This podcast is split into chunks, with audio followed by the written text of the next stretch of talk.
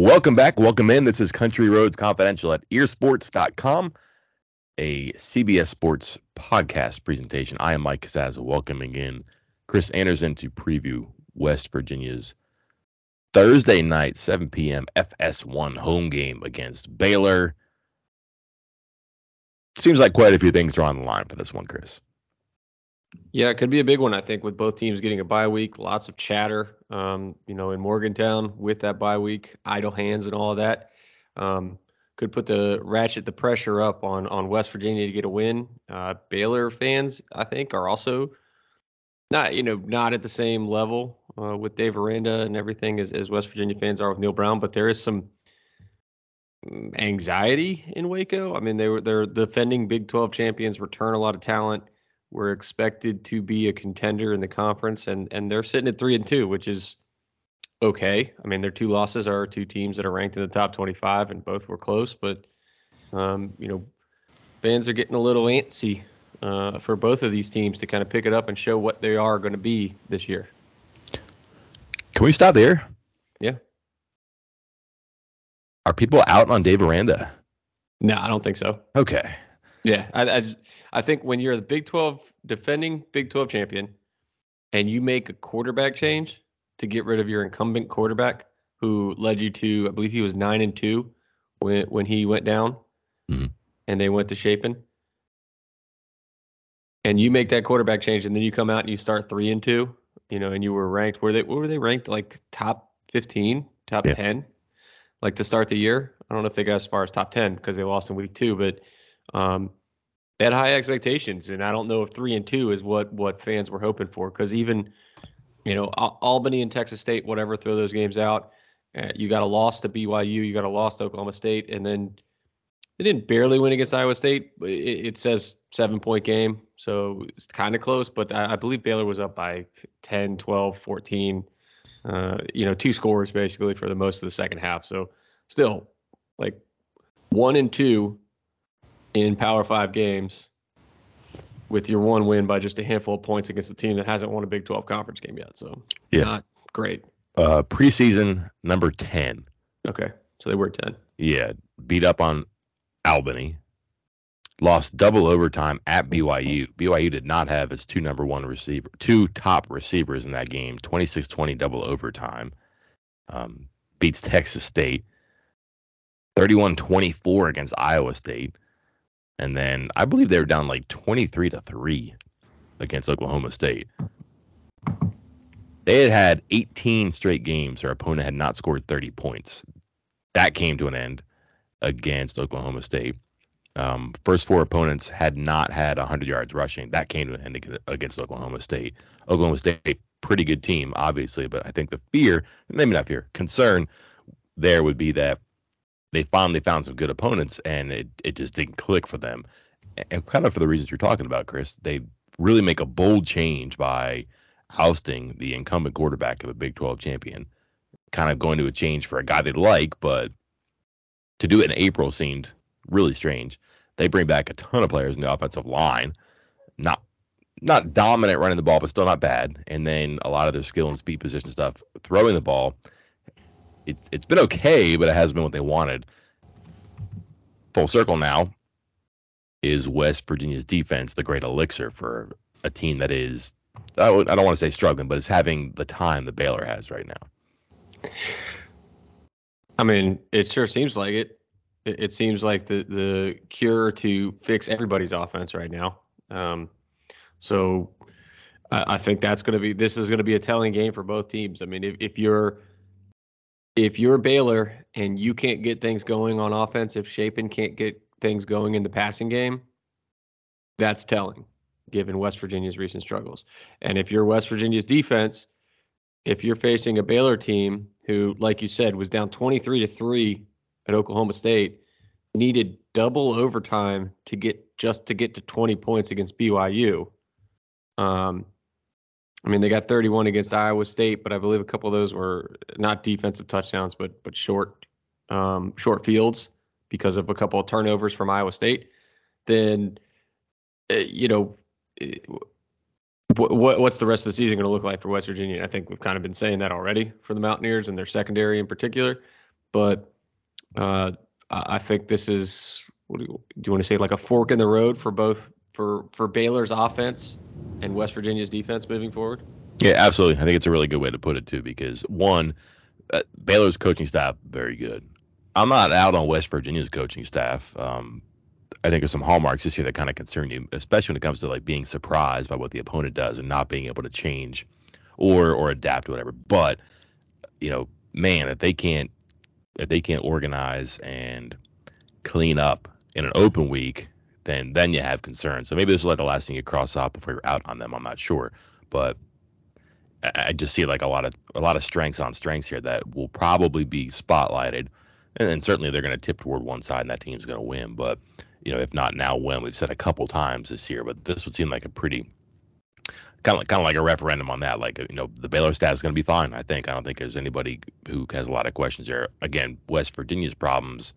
Eh, maybe it's some of it's coaching too, but a lot of it's just trying to work with what they have and who they have, and specifically what they don't have and who they don't have on defense in the secondary. And if they can make changes, they can cover that up. Then maybe that Baylor offense doesn't come to life. Conversely, if that Baylor offense does come to life, well, then you have an issue there too. So um, we'll see. Again, 7 p.m. FS1, Thursday night game. West Virginia's first midweek home game since joining uh, in the conference since joining the Big 12. They played twice on Thursday this year at Pitt, at Tech. Very different experiences, different opponents too, as we saw last week. When pretty sure the Pitt running back is still running around Blacksburg, right? yeah. Was that Blacksburg or Pitt? I, I don't even remember actually. Was that Pitt? I don't know, but I just I just remember since it was a bye week, I was uh, with some families and friends at a, at a oyster roast, and several, half dozen or so, Virginia Tech fans, and I think uh, Pitt went up by 15 or something like that, and it was a one point game, and then they went up 15, and I said, "Well, don't go in there and watch that," and they kind of stepped away for a few minutes, and then I walked back through the living room where the TV was on, and Tech had closed it back within, I believe, two, and had the ball, and I said, "Oh man, they're coming back," and drew all those Tech fans back in the living room. And then on the next play, their tight end fumbled the ball. Pitt got it back and ended up going in for uh, to seal the game. And so, and I didn't take joy in that, but I don't think they appreciated me bragging them back in there for that. So your fault. It is my fault. Okay.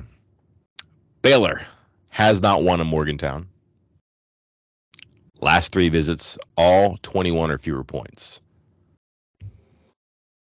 I'm not sure that you you necessarily go through the history books and look at what you've done against a team and how our team has performed and say this is how we're going to play this one if you're West Virginia. But if you're West Virginia, it, it does kind of seem like a game where you'd like to have the home field advantage if, if one does exist in a season like this.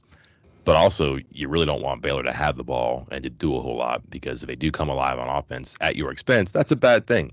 And Baylor, again, going to have some weapons to to move the ball and to be kind of scary at times on offense too. However, West Virginia's best trick on offense is keep away. Number 11 time of possession, 78 snaps a game, a really healthy snap differential. Not making a huge impact in, in difference in yards per play for your offense and yards per play allowed for your defense because the defense has been so bad. But hey, more incentive to keep the ball away from Baylor. Man, Chris, it's 2022 and you've got a Big 12 that does seem wide open with teams going back and forth. Um, I, I, watched the TCU Kansas game. That's 10 10, 13 13. It ends up 31 38 at the end. Offenses get going and they, they can fly away from you this year. And if you're not careful, you're going to get left behind. And you have a West Virginia team that just kind of seems like, hey, run the ball, be effective with the pass, convert third downs, use fourth down to your advantage if you can.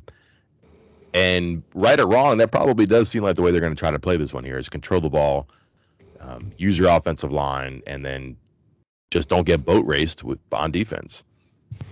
And my response to that is, will they be able to? And at what if you're not, at what point does West Virginia cut anchor on the run game?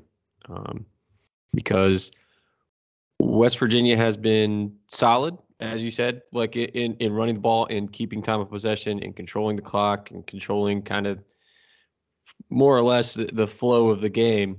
But Baylor's run defense is one of the best in the nation, top 20 in the nation, I believe, in yards per game.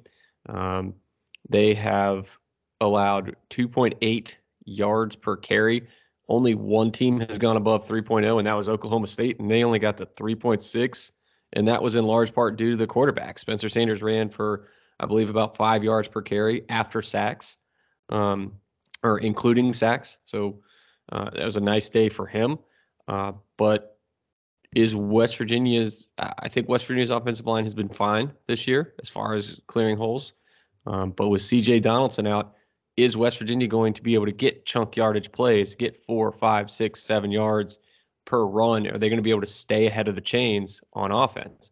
And if they're not, will they cut weight? Because I think, or cut anchor, because I feel like there has been such this emphasis from Neal Brown, from this coaching staff on the running game. And he even brought it up again and again and again, about how they want to run the ball more. And I get why. Like, I understand why.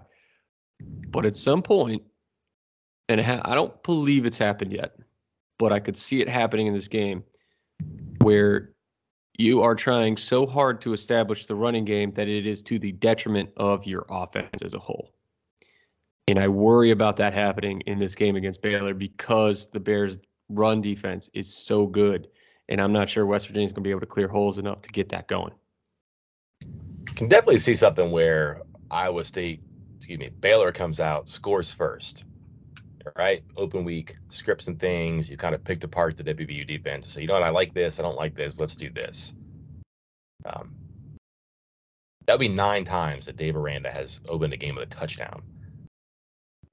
Kind of puts them in the in the in the driver's seat. You can kind of see the crowd being a little anxious, like, "Oh boy, okay, not great, but let's see what happens to the offense." I don't know, a three and out, a six play drive, something like that, where the offense doesn't work because no CJ Donaldson and Baylor's good run defense. And all of a sudden it's seven nothing, it's ten nothing, or it's fourteen nothing. And then you, then speaking of forks in the road, Chris, what do you do? You flip it to Daniels and say, "Hey, 18, do something."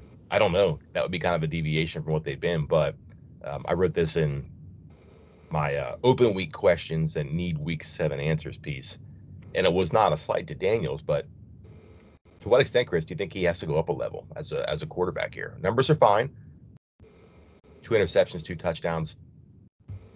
Kind of hard to fault him for either one of those.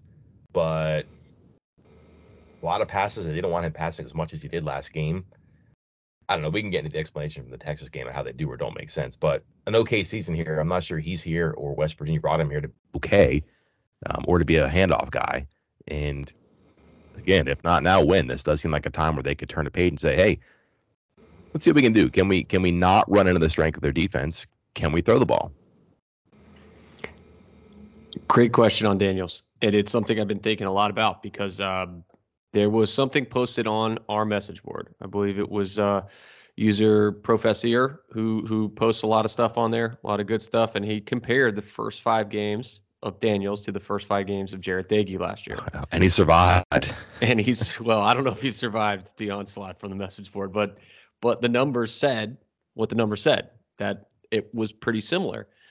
There's one huge difference here is that if you go by and look, and, and again, PFF grades are not the end all be all, but it, it kind of tells a story in general for a game or for a season. And you look at JT Daniels' PFF grades game by game 71, 66, 80, 73, 66. The 65 mark is the above average um, you know mark for a, a, player. If you are above that, then it was considered an above average performance. You go back and you look at Jarret Doege's first five games for West Virginia last year. Again, for five games as a whole, everything was pretty similar, the stats wise. But then go go game by game. 49, 79, 40, 68, 90. So Doege seems to be, you know, eh, eh, and it's what our eyeballs saw. Eh, saw uh, uh, like again, PFF not the end all be all, but our eyeballs saw this as well. Doege had highs and he had tremendous, tremendous lows. I mean, a 49, a 40, like those are, and that's against Maryland and Virginia Tech. Those those are two big games, and and his one of those good games was against LIU, Long Island University. So whatever on that one, but it, it's kind of up and down. And meanwhile, Daniels has kind of been this steady player. But is that what he was brought in for? Which is the question you asked me. Did they bring in JT Daniels, former five star Georgia and USC quarterback, to be a steady, above average quarterback?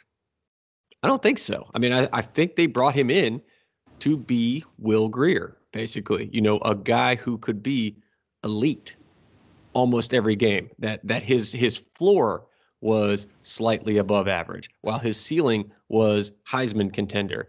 And right now, it, uh, Daniel's floor has been slightly above average, but also his ceiling is a little bit more than above average. So I think we need to see him take that next leap as well uh, for Daniels. Uh, you know, we haven't seen him fall off a cliff, which is great. You you want that consistency in your quarterback, but it'd be nice to see him take that leap and and really do something special.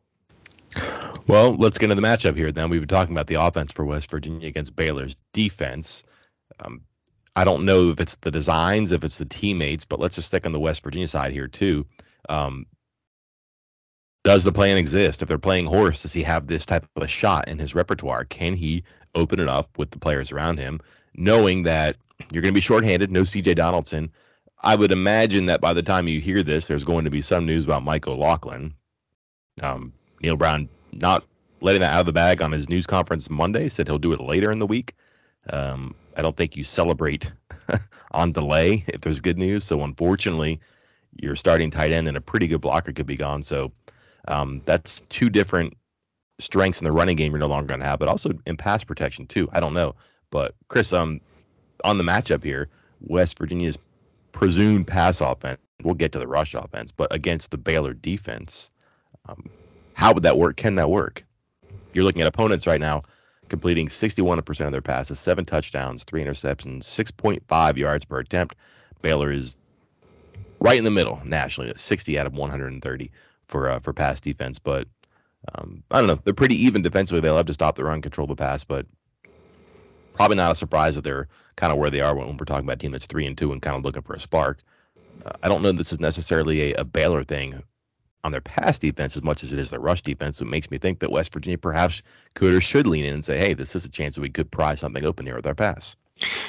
Well, and I think, and I think West Virginia would love to take the top off here uh, in the passing game. Problem? Baylor doesn't do that or doesn't allow that. Again, you wonder about the opponents. Uh, they've had a couple of easy ones there. Um, Oklahoma State can can unleash it every once in a while, but Spencer Sanders is is what he has been for the last three years. Um, you know the, the great with the bad.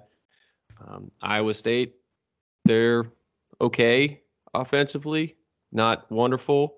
So at BYU, same way, uh, without their top two wide receivers. Isn't that what you said just a mm-hmm. moment ago? I know they were out with some some key guys there. So they haven't faced the most high flying, explosive offenses in the world through five weeks, but they don't allow the big pass plays. They are top 20 in in opponent passing plays over 20 yards.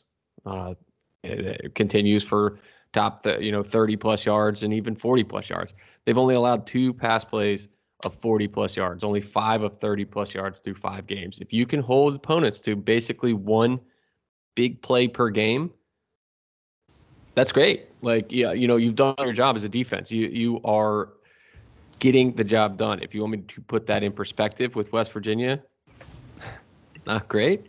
Uh, they come down and rank 68th, which I honestly, I am stunned. It's not worse than that uh, as far as 30 plus yard pass plays. Um, tied for 68th right there. I was certain they were worse than that um, in, in, the big pass plays. But West Virginia is not going to be able to take the top off on Baylor's, or if they would like to, and Baylor has yet to allow it. Yeah. oh.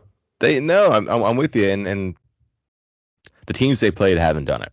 I get that, but mm-hmm. I wonder how many of those teams have also said we should be able to do it, which makes you think that like the defense is just designed very well. The structure of the defense is kind of interesting. It's like a four-two-five, um, but it's not like a West Virginia four-two-five.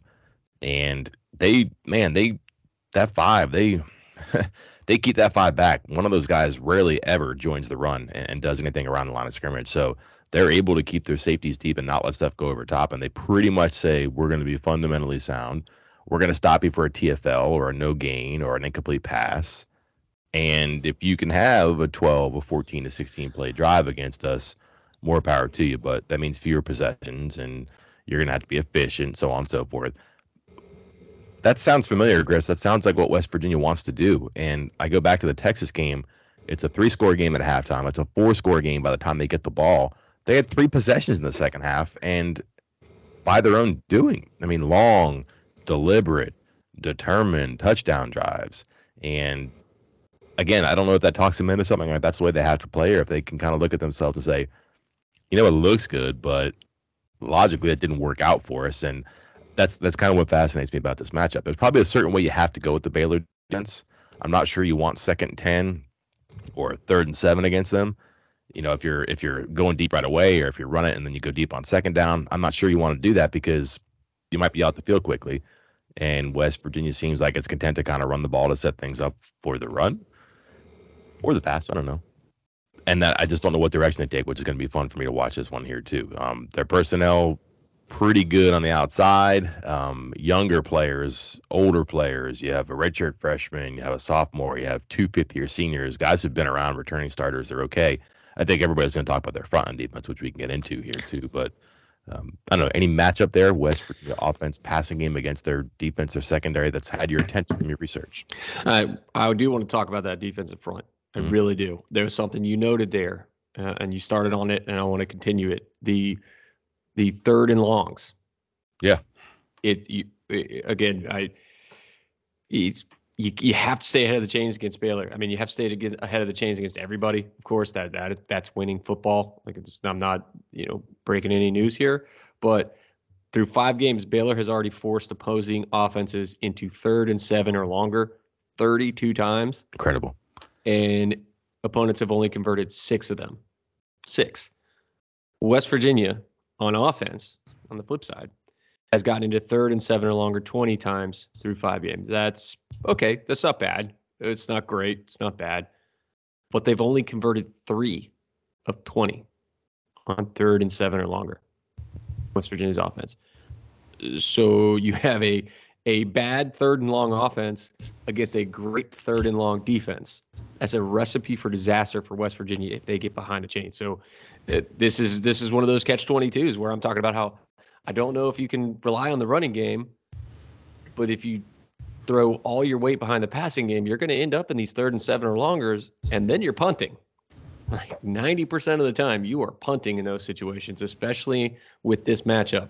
So it, it's go. I'm very interested in how you're going to scheme into attacking this. Um, if you can't run the ball and you also can't fall behind the chains. That doesn't sound encouraging. no, it does not. Hmm.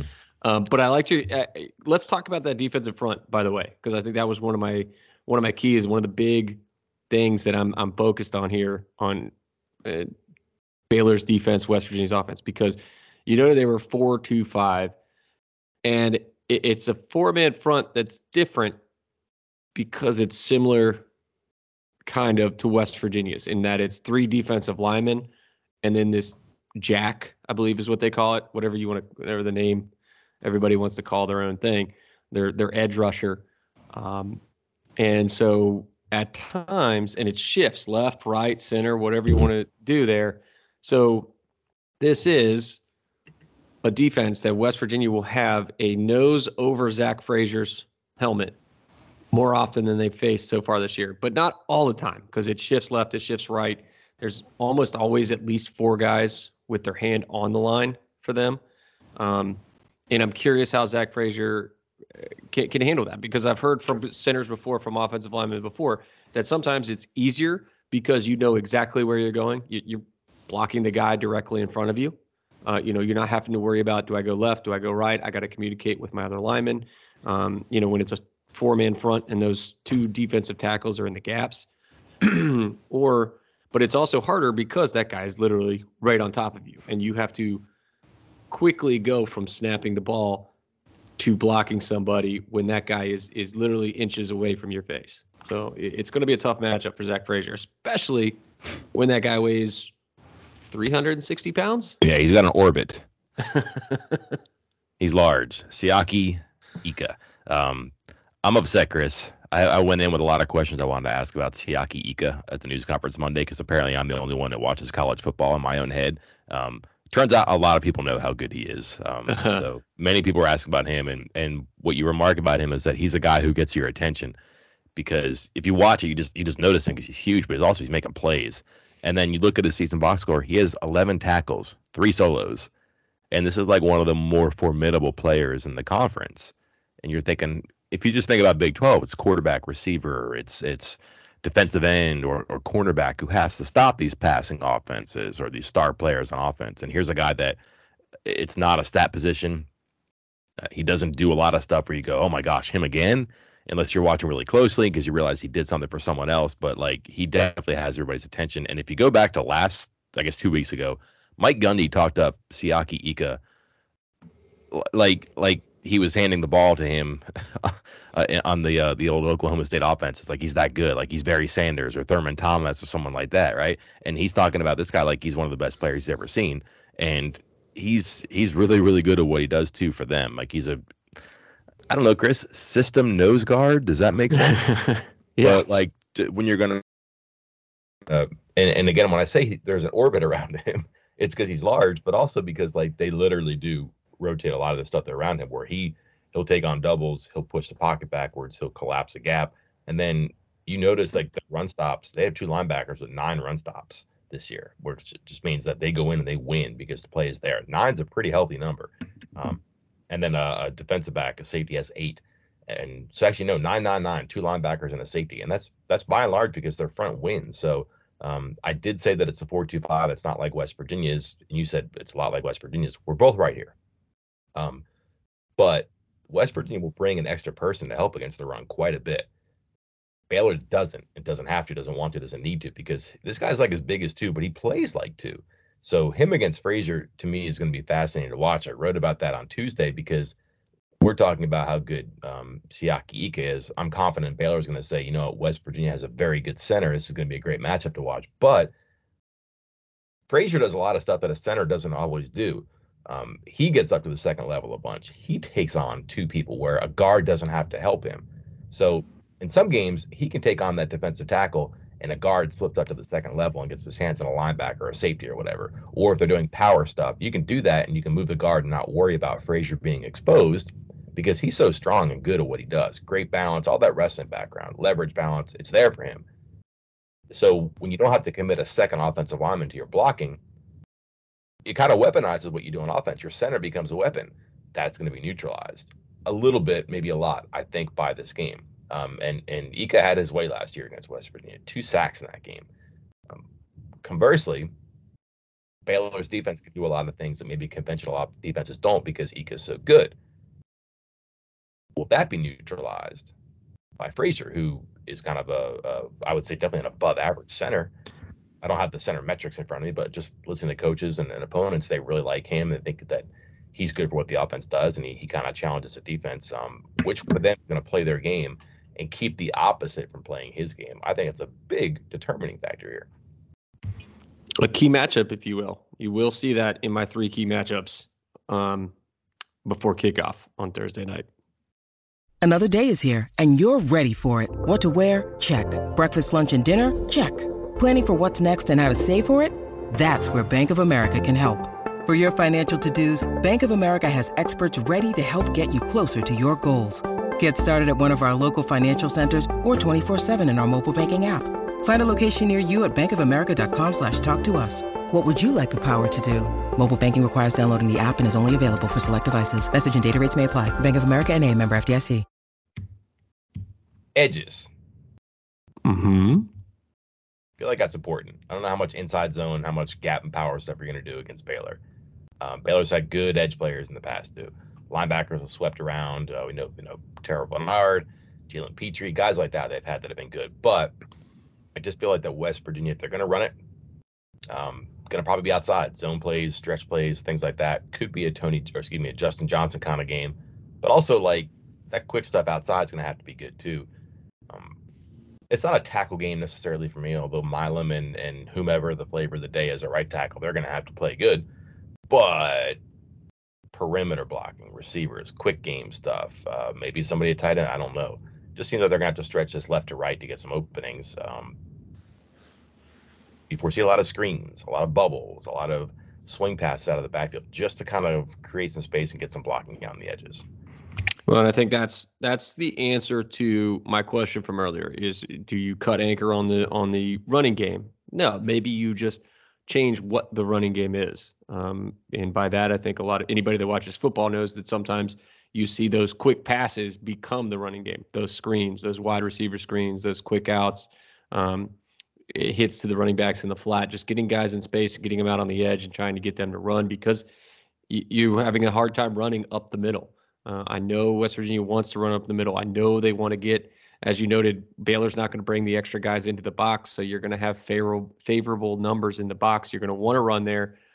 But if you can't, then you go and do those things that you just talked about. You try to get the quick passes, the quick screens, everything out on the edge, and try to get your guys in space to make moves. Running game. Mm-hmm. No Johnson. Excuse me. No Donaldson.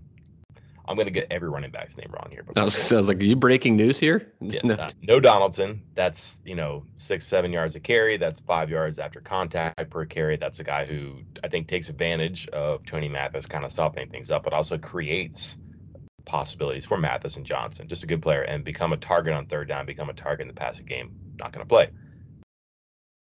You would presume they're going to find a way to get three people carries. Doesn't sound like it.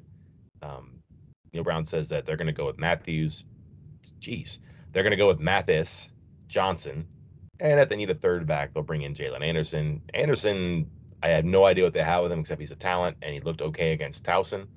But big guy can run, had skills. This is not a plug and play situation here, too. But you see teams kind of fumble the offensive game plan when they try to incorporate three running backs. I'm not saying it's a good thing that Donaldson is out. Certainly it's not. But you don't have to worry about heating up three guys. It's easier to find a hot hand if you only have two. And if you're going to cut in the run game to go to the pass, if you exercise two options, you're going to get to that pass faster than if you're exercising three options. Um, again, not a bad thing, not a good thing that Donaldson isn't playing, but it does seem like they can get by with two and maybe even be effective if they have a good plan and if they're they're conscious of their strengths and their weaknesses. Yeah, every every way you just danced around saying that right there. Yeah, we don't want to go to two, but don't want to do two, but it's not a good thing. Donaldson's out, but that's what the coaches said too. They're they're right there with you. You guys are lockstep on that one because I think Graham, you saw Graham Harrell say it, you saw Neal Brown say it. You know, Neal Brown saying, you know, C.J. Donaldson was kind of getting worn down a little bit, but it, it, you know, it's they don't want him out, but he'll get refreshed and it'll be better for the future. Uh, Graham Harrell's saying it's hard to get snaps around three people. You know, kind of good to get down to two, but you don't want Donaldson out. And I think all of that's correct. I think it, you're all correct. Like it, it's it's much easier to kind of focus on two and go with it.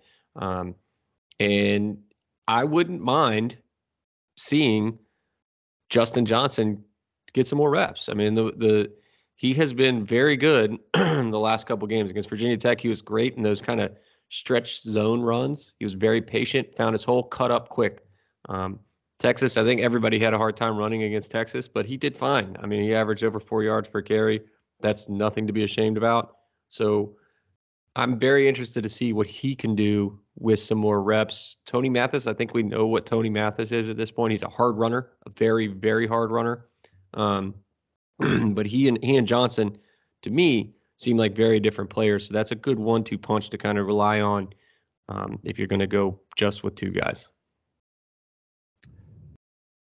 Look at snaps by position. You kind of figure out who's going to play where. Um, Baylor doesn't do a whole lot of stuff. They play some corners. They, some corners have given up some numbers this year too. So uh, watch out for for. I don't know. I would say that their outside players, Prather and Wheaton, could have some success here. AJ McCarty, 15 targets, 10 receptions, two touchdowns this year. Uh, Lorando Johnson, starting corner, 13 targets, seven receptions, two touchdowns. Teams aren't scared of him. And again, when you have to throw, you're going to have to be confident and, and, try to do some things there. So can't can't run away from it. Got to make it happen. And, and, I think you'll see them stick with the run for a little bit as long as the game is close. But I don't know, Chris. I still have the Texas game playing in my head a little bit too, where they they did come out throwing the ball, and maybe out of a, a concern for whether or not they were going to be able to run the ball against the, the defense that Texas presented, threw it a lot.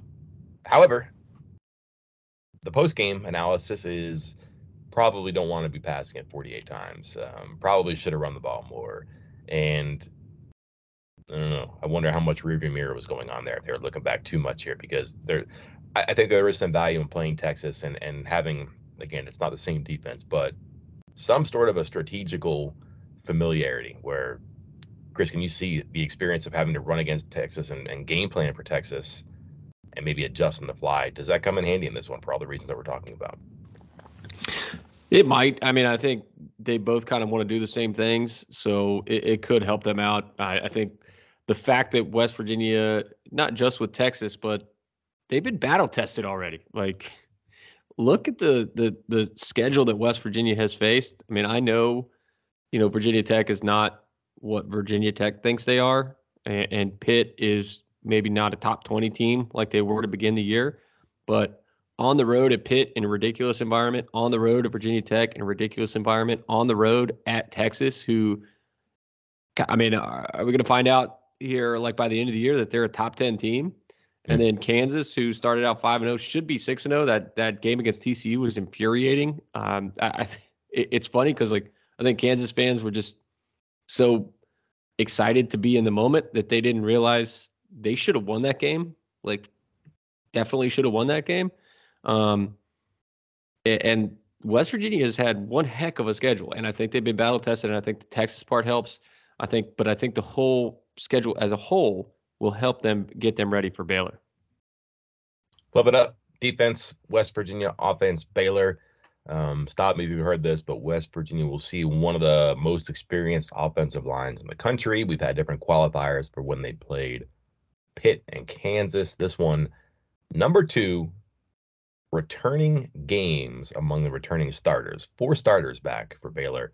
Um, they were second in the country in returning games. So an experienced group, a lot of guys who chose to come back for the second year with uh, Jeff Grimes and the reliable, violent offense. I don't know if I can get enough of that or not. If it makes me roll my eyes, but RVO instead of RPO. That's the play on words right there too. Um, new quarterback. Top three rushers are gone. Top three receivers are gone they use two and three tight ends, um, and they're fast. That's the one thing too. Like, I'm not saying they're like back the Art Briles, Corey Coleman, uh, Lake Seastrunk, Baylor teams that were just fast, fast. But like this team does scoot sometimes too. When they get the ball in space, they're really good, which is why they do so much outside stuff. They they, they stretch plays outside zone you over and over and over because if they can turn the corner and, and find a seam, they can go. Especially Reese, he's had some big runs this year. 400 yards, seven touchdowns for the freshman. No freshman in the country has more than his seven touchdowns. Um, and they like to run the ball and and set set things up to play action. They use their tight ends a bunch too. Um, burying the lead though, Chris, though, because pre-snap shifts, pre-snap formation, pre-snap motion.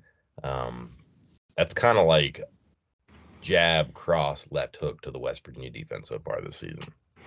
It it we'll talk about the the taking the top off the defense. It's what Baylor wants to do. It's the, one of the biggest reasons um, they switched to Shapen at quarterback. But this whole misdirection, uh, I, I know you're talking about pre-snap. I'm also considering post-snap as well because I'm looking at it, and I watched some of their game against Iowa State. I watched some of their game against Oklahoma State, and I would like to set the line at over under two and a half key first downs and or touchdowns that Baylor gets off of bootlegs.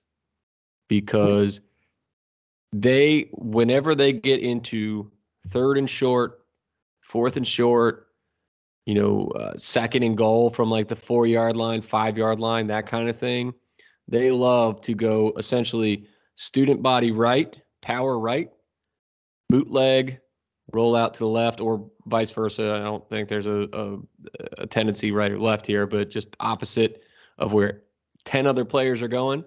Quarterback rolls out. There's a tight end or an H back or whatever that's just kind of floated out to the side and he's wide open. And that's That's a problem because West Virginia's discipline, especially on that second and third level, has not been great. They they lose their eyes. What I'm saying is they they follow the ball when maybe they should be following their guy or staying in their zone, and you can just see it happening. I, I see it happen at least two or three times, and and West Virginia has to be able to to kind of retrain themselves on those second and third levels to not just follow the flow and make sure someone's not leaking out behind them because Baylor loves to do that. And they found a lot of success with that in their win over Iowa State. And they did it a few times against Oklahoma State as well. The bootlegs and the nakeds, nakeds, as I heard, mm-hmm. so fun to watch because it just moves the pocket and it gets the defense shifting. And like then you're just creating leverage and angles. And they flip so much stuff to the tight ends. And and uh, just let him do short things and the long things, and and you could run off of it too. It it's it puts your edge in conflict because he's like running downhill at you, and then you kind of get getting like a whole bunch of like scramble drill mentality stuff like that. Like, what do you do? Because if he runs at you, you kind of have to respect it. and You want to go get him, but then you're abandoning a, a, tight end or running back or a receiver or something like that if your safety can't come up too much. But it really does stress you and disciplines you. They've they go left, they go right, they do it the goal line, they do it short yardage, they do it middle of the field between the twenties. It it just keeps out balance too. So uh, I'm gonna take the over on that one. Is that okay? I I think it's a smart play. He's tough. He's uh he's mobile. I don't know if he runs as often or as well um, as Bohanon, but he had 35 yard touchdown run against Texas State. Um, and he's done some good things too, where he's he just moves around and, and can keeps plays alive a little bit, looking to throw, but he can run it. He's good with that. Um, speedy receivers though, Monaray Baldwin. If you watched Texas attack West Virginia vertically, if you're Monaray Baldwin, you ran 22.8 miles an hour. as as recorded on Twitter by the, the social media people at Baylor on a 75 yard touchdown run, excuse me, pass against Oklahoma State. Um, kind of a medium range pass and catch, but just ran away from everybody there too. I don't know if it matters who the cornerback is. If you're running 22.8 miles an hour, you're going to run past cornerbacks. Um, yeah, can we put that in perspective real quick? Because I think this this occurred during one of the West Virginia recruiting camps this summer, where there was a recruit who was running a 40, a 40 yard dash, and they put those special, um, I call them the bras, mm-hmm. on them that that tracks their time. It's literally a GPS tracker that will tell you the how fast they were running, their top speeds, all that stuff. And there was a recruit that, that topped out at 21 and a half miles an hour, and, and all the coaches were impressed with that. And, and I asked somebody, how, how does that compare? What is what does that mean? Who you know what's fast? And they told me that basically the fastest players on the team run in the 22s. And I believe, I believe, I didn't get this clarified. I believe that's without pads. So if this guy's running 22 something with pads in a game, that's scary. On 75 yards too. Yeah. So he's he's opening up and stretching it out and keeping going and um, I don't know. He's just good. Watch out for the tight end. Sims is good. Leads the team in receptions. And again, he's safety blanket, uh, security blanket, safety net for a lot of the stuff where it does bootleg. It does get outside. He checks down a bunch. They they will aim deep and come back to the play. I don't know if that makes sense, but like they're to try to take their shots. And if it's there, they know someone else is to be open and it'll make it work. It, it's just good. Um, running game, passing game, it, it can work. It can be good if it's humming. And that's the thing about West Virginia's defense. Can it get stops? Can it get out the field? Can it get you in positions where they're kind of dictating to you? Um, how do they go about that, Chris? Because something else I read about too. There there are some indications that they're trying to cook up some pressure. I don't know if it's going to happen or not, but just in a small number of pressures, small number. Uh, you have guys like Jasir Cox and Davis Mallinger who've gotten sacks. We talked about probably not going to happen, but an idea. Hey, maybe maybe Lee Kpogba's a bandit. Well, maybe still the mic, but he is rushing the passer a lot more. He's been one of the more productive pass rushers on few attempts. Can they create some sort of chaos, havoc, as you like to call it, against a really good offensive line and with the fear of some you know, fast skill position players getting past their defensive backs? Or they just kind of have to ratchet up what they've been doing and not be as forgiving, not be as problematic in the back end of their defense? I think they have to. As you noted, Kpogba, uh, I believe, you know, rushed more in the Texas game than we'd seen him rush all year. You saw Jasir Cox get back there. I think they're sampling other players to try to get pressure on the quarterback, and that could be key with with Shapen because first they want to go deep, and we'll talk more about their deep passing and their preference for it and how it affects their offense and and their success. But looking at the pressure, Shapen when kept clean, 91.2 grade, 77% completion rate. When he's under pressure, 53.0 grade with a 41% completion rate.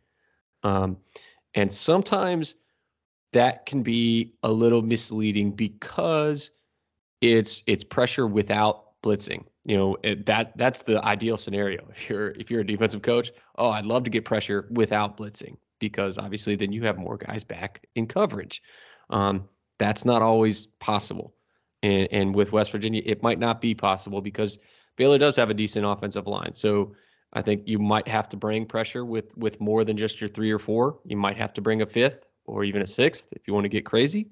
And if you do, it's still going to cause problems for Shapen because even with the extra defenders rushing him, blitzing him, eh, meaning fewer defenders in coverage, and that's when you make those hot reads, those quick throws.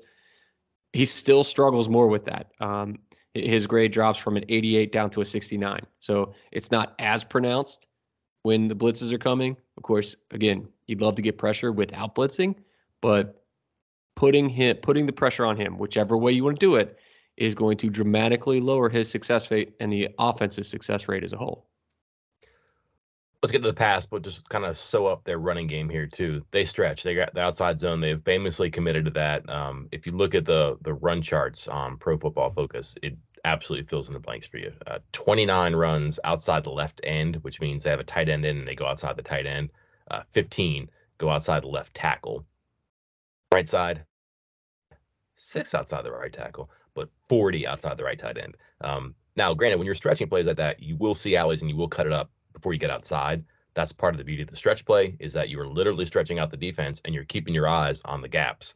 And when you put tight ends in, and they'll have two on the same side sometimes, they'll have one on the side and one in the backfield. You're adding extra hats, which means you're adding extra alleys. So you're going to have to be good in the run game. I wonder if we see some even front stuff or some three linebacker stuff in this game from West Virginia because it can help you contest some of those alleys a little bit. Um, in fact, I'm pretty sure that Baylor was one of the teams we saw the even front against last year because the way that they played and the way they attacked defense. So could be there, but also it's just a big game for Kpogba, um, Cox, Loe, whoever's playing linebacker to to see space and go fill it because you, you got to fill outlets. They're going to create them. You got to fill them. Um, passing though, Chris, you want to get to this. Probably a really important matchup here, I think, just because again the speed and this the the natural concerns you have about West Virginia's defense and, and how it's going to look. Um, this seems like a game where the corners, the slot guys, they're going to be stressed and stretched too. It's Baldwin. It's it's a bevy of guys who can run, and and Shapen will take shots down there too, especially off of play action. Um, how much of a concern is this for you going in, and how much th- this seems like it seems like Baylor receiver against West Virginia defensive back is is similar to Siaki Ika against Zach Frazier. Yeah, this is Different this beat, is important matchup. this is this is what Baylor wants to do.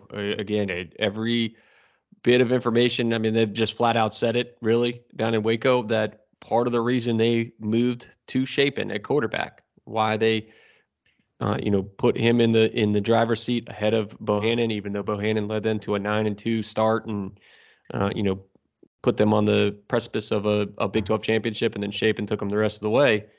Um, was because they felt Shapen could help improve their vertical passing game. They want to get downfield. And there was only one game where this offense has struggled.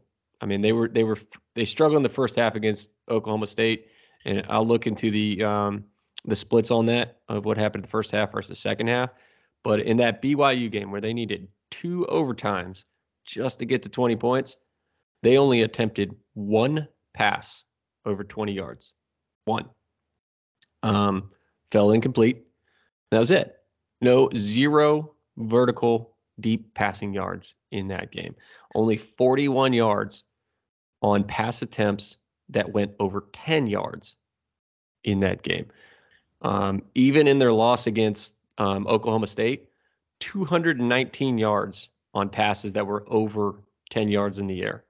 Um, you look at their other games, um, two for two for 85 yards, three for five for 114 yards, touchdown, touchdown, two touchdowns. Um, going back to which one is this? Iowa State. Uh, they hit that 10 to 20 yard through the air mark a lot, 117 yards, touchdown. They want to get vertical. And if you let them get behind you, if you let them get a straight, clear run, it's going to be a problem. And, and and I think once they get that going, that again, uh, we already know that you know one big play can really change the momentum of a game.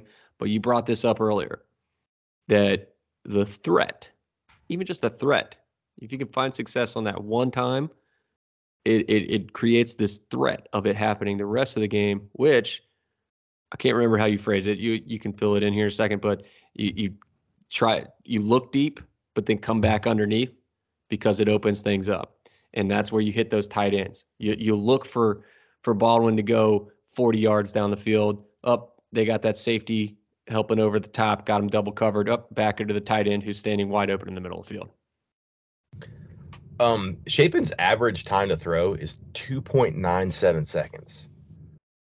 That is a long time. Yeah, it's pretty good.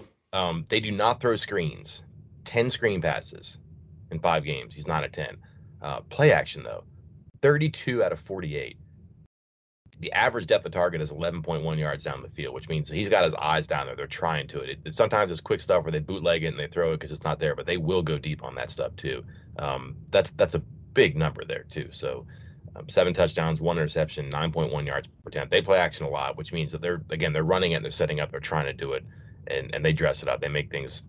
That they're they're going to hit you with formations and all that stuff because they're they're trying to get a jailbreak in that secondary. And if not, they'll come back to it. They're they're kind of they're built in a fun way on offense to to make it work. And um, let's just get to the corners very quickly, Chris.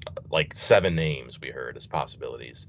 Only two can play at a time, and maybe three or four will get in the game. But do you make anything of Jalen Shelton whispers, or that just a, the I don't know the outcome of a guy got to practice a bunch? Is this going to be Ajayi and McCormick with doses of I don't know spells, Ben Wahad, Andrew Wilson-Lamp? Do you foresee some sort of a shakeup there because they're going to have to be fast and run, and, and you haven't seen that out of Ajayi and McCormick so far? I'm I'm trying to hone my Neal Brown talking point skills because he kind of threw he threw it both ways during his press conference on Monday, um, bringing up Shelton, talking about Shelton, talking about how well he played in those scrimmages, and talking about the only reason he hasn't played yet is because he's been injured, and now he's healthy. And then immediately followed up that those comments with, I believe the exact quote was, "The pieces are the pieces," which means it's going to be the same secondary that's been out there. That, that you know, there's not going to be guys coming up from scout team to take over a role at corner or safety. So, in my mind, I think I, I think that comment, the pieces are the pieces, trumps any positive said about Shelton and tells me that Shelton's role in this game will likely be minimal. I'd be shocked if we saw him. Right. Unless the house is on fire and he's got to run in and get the kitten. Like I, I just don't see that happening. I'd be very surprised. Any other X factors, matchups, dynamics we haven't covered you want to hit yet, Chris?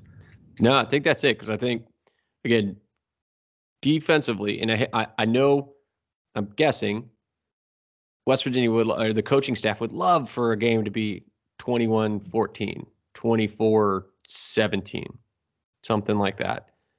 I just don't think, given what we've seen from West Virginia's defense, that West Virginia is going to win a game like that. And I think the wins from here on out, if there are any, are going to be 35 24, 42 31, stuff like that. So my focus here is on West Virginia's offense and what they can and cannot do against Baylor, even though the biggest issues have been on defense. I love to say this, and it's it's so cliche but so true. But there comes a point in every year where you are who you are. Yeah. And and sometimes you're fortunate that an open week falls in a spot where you, you get a chance to take a breath and say, okay. And the analogy I use is like everybody has that junk drawer in their kitchen and it's there and, and you don't want to deal with it. But sometimes you just got to empty it out and find out what's in there. And you, you're like, I don't need this, throw this away. Oh, I forgot I had that. Oh, I like that. And you use stuff that you forgot you had, and you get rid of stuff you don't need. And what's in the drawer is what fits and, and is what functional and what's what, what matters to you. And they're gonna have to put the drawer back in and and see see if they clean out the right stuff and see if they remember what they liked and remember what they had and If they threw away the stuff they no longer needed because it wasn't useful or you know it had value, it had purpose at once, but it doesn't now. You know, it's a, it's a pen without ink. It's a bent up paper clip. It's crumpled up post-it notes, right? Um, but there's stuff in there you need, and there's stuff in there that you forgot you were good at or you forgot you had, and sometimes it comes along in a good spot, and this seems like an ideal spot for West Virginia. Unfortunately for West Virginia, Baylor also had the same time off, and then West Virginia goes across the country, uh, longest road trip in the Big 12 to Texas Tech, which is off this week. So that's not great, but it doesn't matter. You have to win this one here. Again, Baylor has not won in Morgantown, hasn't topped 21 points so in the past three visits. So this is not necessarily the uh, the track meet 2012 that anybody's expecting. But I think you're right. You're going to have to find points. I think points are going to be really hard to come by. Haven't even talked about this. These two teams love to go for it on fourth down. Um, I think I actually think that Baylor had two interceptions on fourth down against Oklahoma State. Uh, yeah, and one of the more aggressive fourth down teams. That's also West Virginia's forte too. So I think you're going to see probably a low number of possessions and yardage, but also a premium on those possessions and and how to get points out of stuff. So I'm not sure how bold these offenses are going to be. They might look for shots and take their shots, but they might try to build a wall um, one run, one possession at a time, and see if they can get something that the other team can't overcome. So uh, this, this is going to be an odd one for aesthetics, but it, it, might end up being enjoyable as well too. We'll finish up, Chris. Um, we'll talk. Geez, uh, midnight ish Thursday night. Uh, th- this probably is going to be a long game. I'm guessing too. Who, what are we talking about that explains what we have witnessed in again 7 p.m. FS1 game in Mountaineer Field?